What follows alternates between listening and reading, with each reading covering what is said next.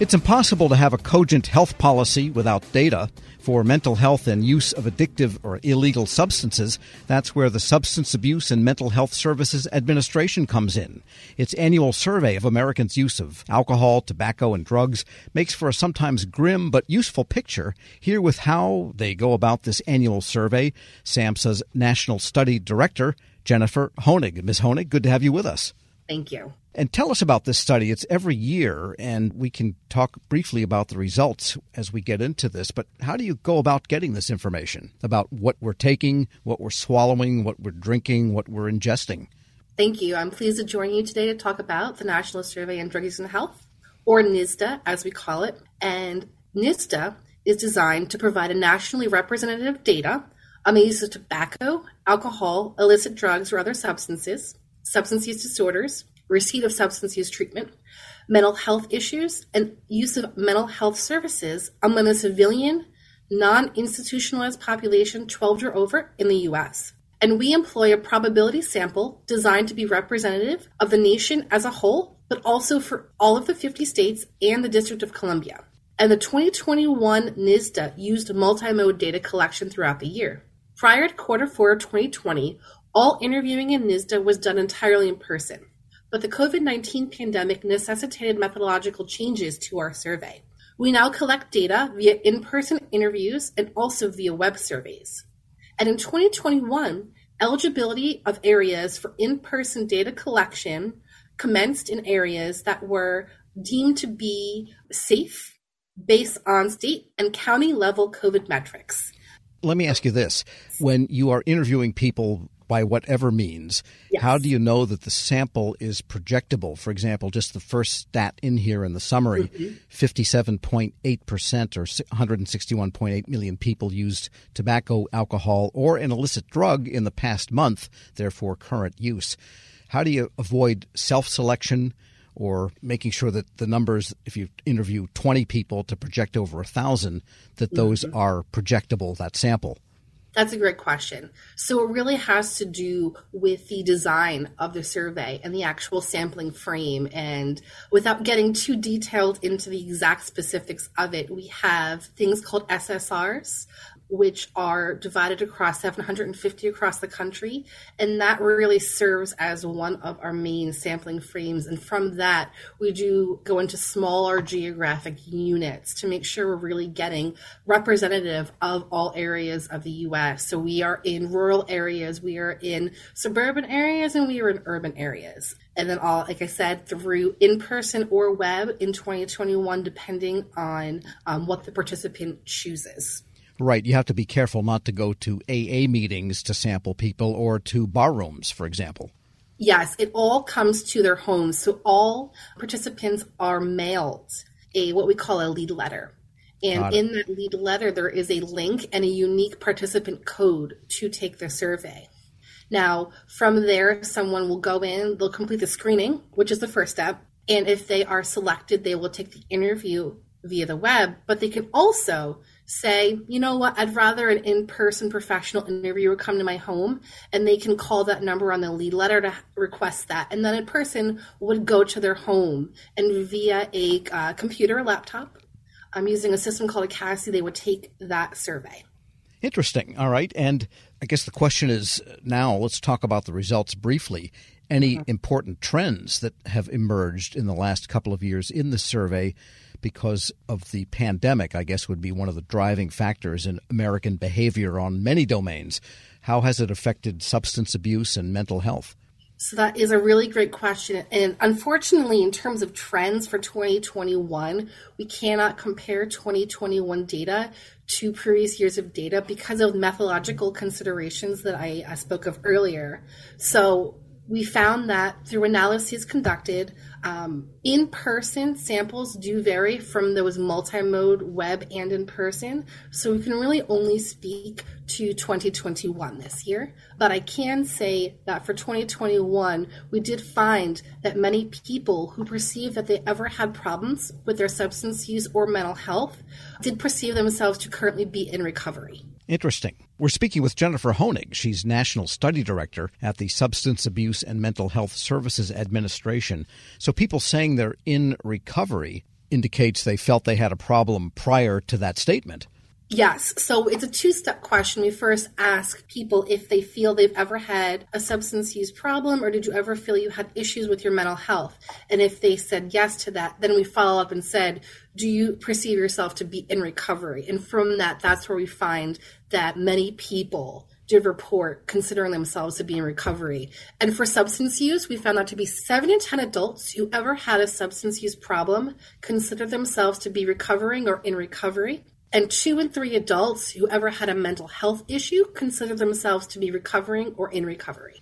And is it possible to say, look at 10 years or 25 years or the past, I don't know how long this has been going on, maybe 50 years? Is the nation saner or have greater mental health issues? Are we more sober or less sober and so on?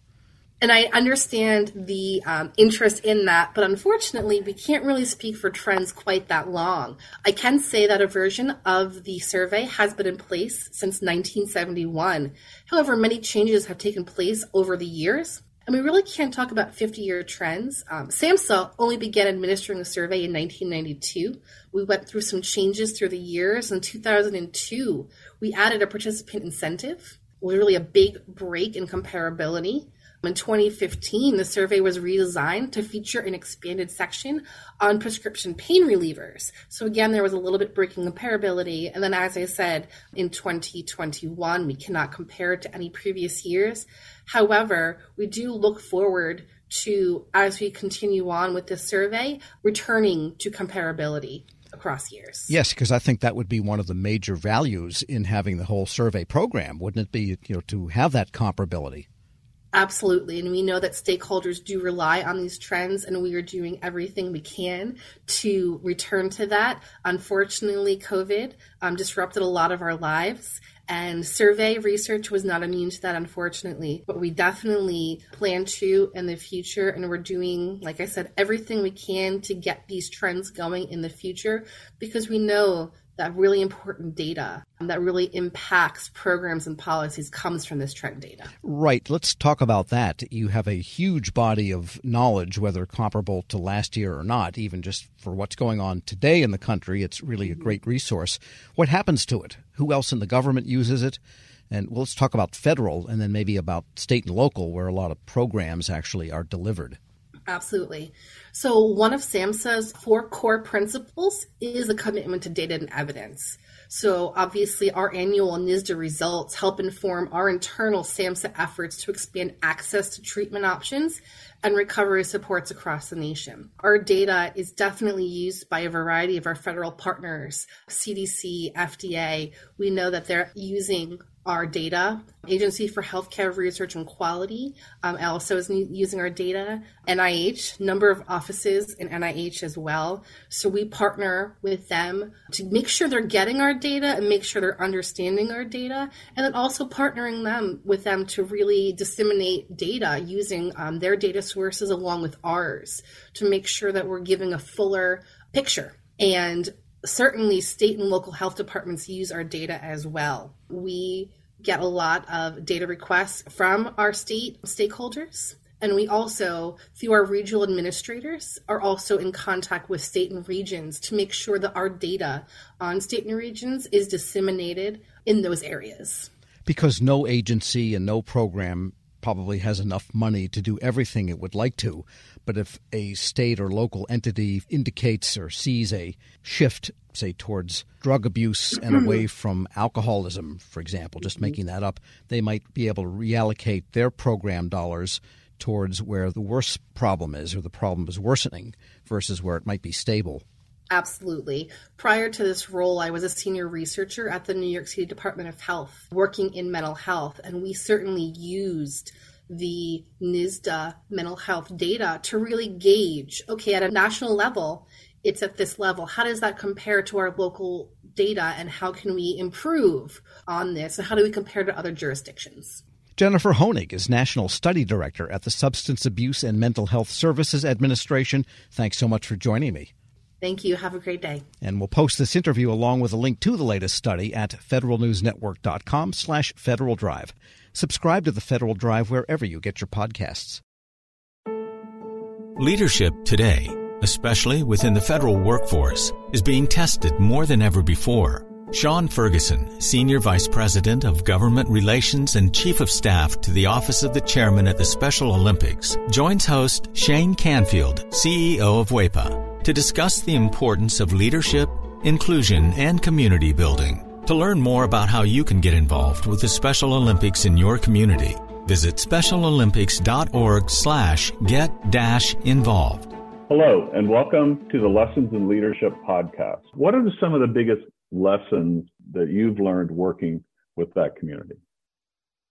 Oh, uh, yeah, almost, uh, Shane, it's almost immeasurable. The things I've learned since I've been with Special Olympics. I, um, one of the things that drew me to Special Olympics uh, when I made the move over from from the NFL uh, was that my mother, my grandmother, my aunt all took care of of people with intellectual disabilities and and and physical disabilities as well. So all of my life, I was uh, interacting and around um, usually usually young people, but also adults with disabilities and so I, I knew that I knew that work a bit. You know, they they basically were in d- direct care, and and I will say, and on I obviously will say about my my family, my mother, and my aunt, my grandmother, they're saints. Uh, but uh, the the men and women that do take care of people with uh, profound disabilities are are really, um, you know, we we can't do enough to salute them. Um, they're they're really heroes, and um, so I was I was drawn when I I and I just saw that you know Special Olympics was looking for someone, and I thought, well, you know, take a look at it and see, see you know, throw uh, send in my information, and lo and behold, I I, I get hired, and um, I learn uh, every day almost something from especially from our athletes. Uh, we're blessed to have a number of athletes that work here in our office in washington d.c and you know, uh, Terrell, who who works in in our mailroom, who comes by with packages and deliveries. Uh, if you're having a day that's you know getting away from you and you, you coffee hasn't kicked in, but Terrell comes by, always happy, always enthused, uh, has a has a good story. Like it can just turn a day around for you. And and and you think of I I you know so often when he'll walk away, I'll be like you know whatever was bothering me or whatever is Eh, you know, stressing me out. And come on, you know, like look at look at Terrell. Like he he, faces everything with optimism, and and and I've seen that also in our uh, going to competitions in throughout the United States and globally. You see people who have had everything stacked against them. You know, their parents when they were born were often told this is a tragedy and you should you should you know send your this child away. Don't don't you know and kind of forget about them. Get, turn them over to the state or or wherever. And and you know that you know just kind of watch, watch your hands of it um, and and and in in these cases the parents didn't do that thankfully. Um, and but they've still faced enormous challenges you know and but you see them out competing on the basketball courts or the football fields or swimming. And uh, and and you know besting their times from from their last competition and they're so committed and just keep fighting through all the obstacles that they've had in front of them that are not just on the sports field but also in growing up and finding education and finding groups to be part of and trying to find jobs. And and and I've seen so much perseverance and grit uh, from a- the athletes of Special Olympics that uh, I, I, Tim Shriver, my boss, the chairman, uh, says all the time, and I couldn't agree with him more. Uh, we get more than we give uh, working with Special Olympics. It, you know, we and thank you for your very kind words about the work I do and we do, but but we're the lucky ones. We, those of us that work here are the lucky ones because I I said to someone the other day, you know, the things that I've been able to see and experience with athletes, you just don't get to do that anywhere. That that you know, it's a, and it's so unique and it's so uh, joyful and and uh, I mean, we work hard, and you know, we we're up against you know the things that nonprofits are up against, and you know the you know the issues of the day. But uh, man, you see, it, and and and the inclusion and the at Special Olympics, no one's excluded you know, no, right. no one's excluded. Everyone yeah. is equal at Special Olympics, and you know, in a country that's quite divided on so many lines, politically and uh, socially, uh, economically, race and uh, sexual orientation and whatnot. But you go to Special Olympics, and everyone's involved, everyone's welcome, everyone's equal. And I've learned that it's a model for our country and for our world. Uh, I, I just think that that if if people were involved in Special Olympics and experience the power of Special Olympics for themselves, I, I, I can't imagine that won't help our country and help our world um, to experience that true inclusion and acceptance of difference. How, how do we get? How can listeners get involved in Special Olympics? Ways to get involved, uh, tons of ways. So, uh, volunteers, obviously, coaches, officials, um, and and the thing that that, uh, Tim Shriver has done uh, and really pushed in the years that he's been chairman is the unified sports model that that I mentioned earlier, um, where people and, and, it doesn't have to be. Uh, it's not just school age. It's it's uh, you know we say nine to ninety nine or uh, year old uh, folks. that play on teams, bowl together, golf together, play soccer, basketball together, uh, people with and without intellectual disabilities competing on teams together. Um, and that is, I, I think, when you when you go back to the founding of, our organization, what Mrs. Tri- Mrs. Shriver was trying to do uh, was to to create inclusion opportunities for people with intellectual disabilities.